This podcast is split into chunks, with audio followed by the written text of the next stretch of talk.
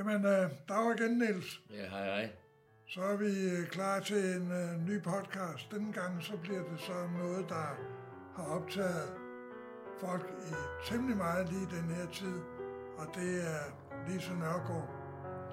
Desværre så nåede vi ikke at få lavet den her podcast, før hun døde, men vi havde den jo undervejs, så det kan du jo fortælle lidt om, Niels. Ja, det var, det var for godt et år siden, så øhm, var der en af Visens venner i Roskilde, en af medlemmerne der, der viste mig et ark, hvor der stod en sang på, kun et vers.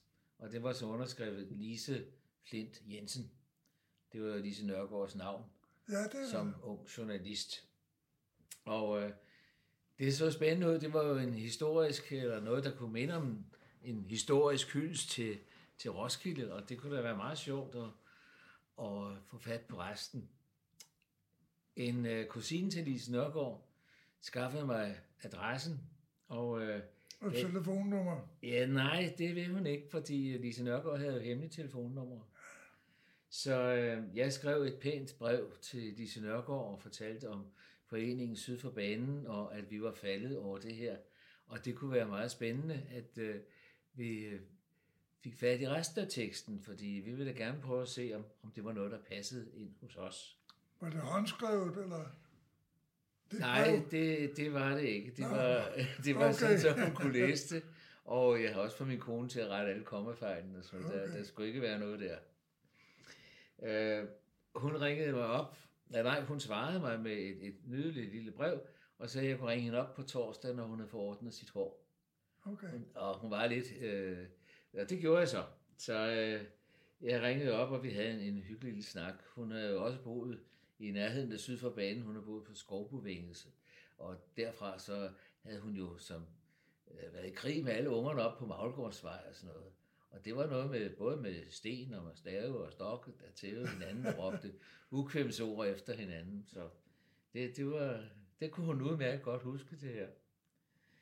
Uh, hun fortalte så, da vi vendte tilbage til sangen, at uh, ja, hun vandt den her konkurrence. Hun havde jo sendt ind under pseudonym, så der var ingen, der vidste, at det lige præcis var hendes tekst. Men uh, hun vandt, og hun fik 100 kroner per vers, kunne hun huske. Så 500 kroner, det var mange penge dengang. Nu er der altså kun fire uh, vers i den, men, men uh, det tror jeg så er en lille erindringsforskydning. Hun, hun havde ikke lavet musik til det. Nej.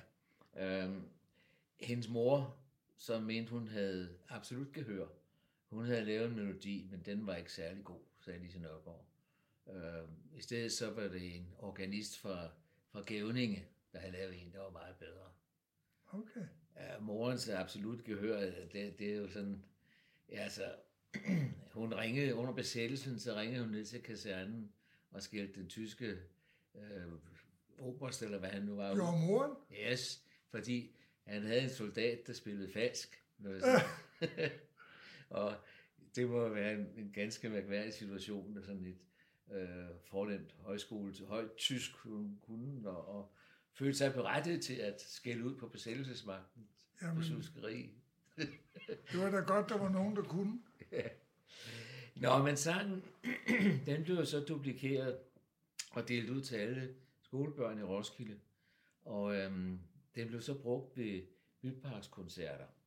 Men det, det, var, det var en konkurrence, som Roskilde Dagblad Ja, afholdt. ja, Og, og øh, så sendte man ind til den. så sendte man ind til den, ja. Okay, og så blev det offentliggjort Og der. så blev det offentliggjort det, ja. Ved, så, du, ved du, hvornår det har været cirka? nej, jeg har, der? jeg har lidt svært ved at, at datere, hvornår det har været. Omkring 1950'erne, ja. Ja, det er omkring, slutningen af 40'erne, eller?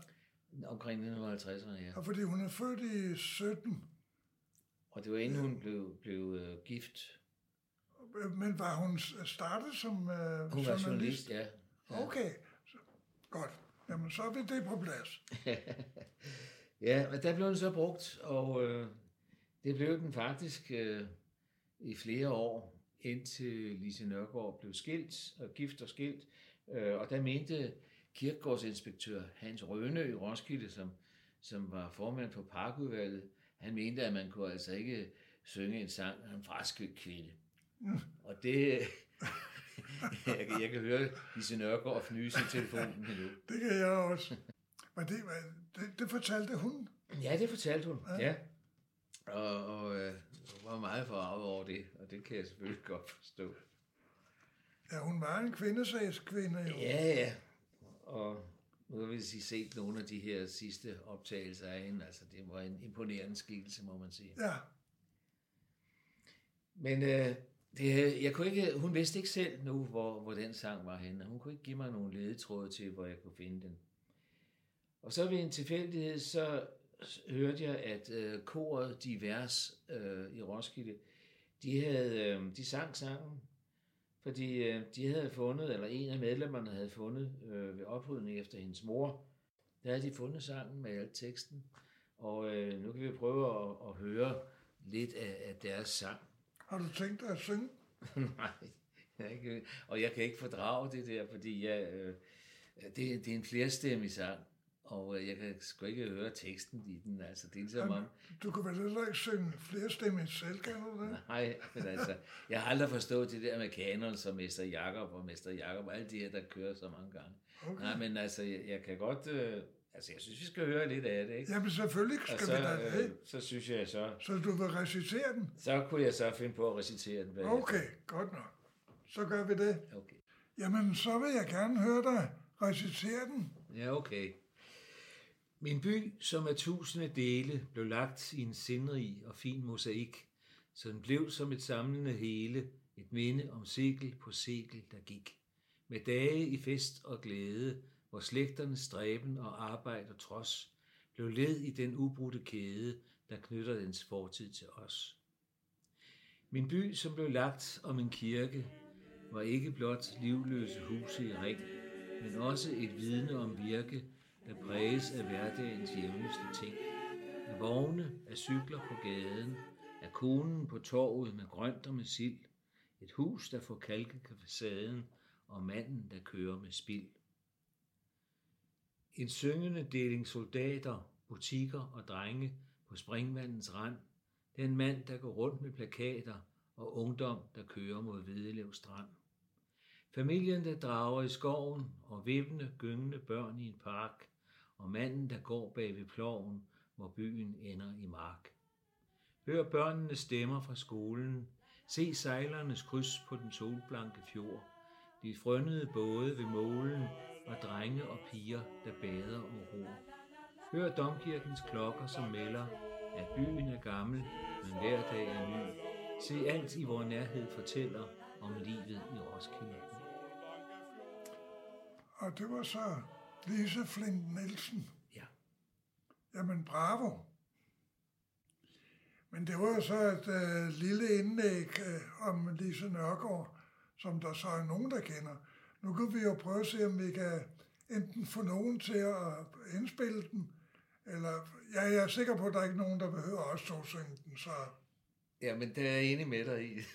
okay. Lad os, ja, hvis nogen af, af dem, der hører det her, har lyst til at synge og komme med en lille øh, indspilning af det, så velkommen. Ja, de kan få teksten af os, de kan kontakte en af os, eller...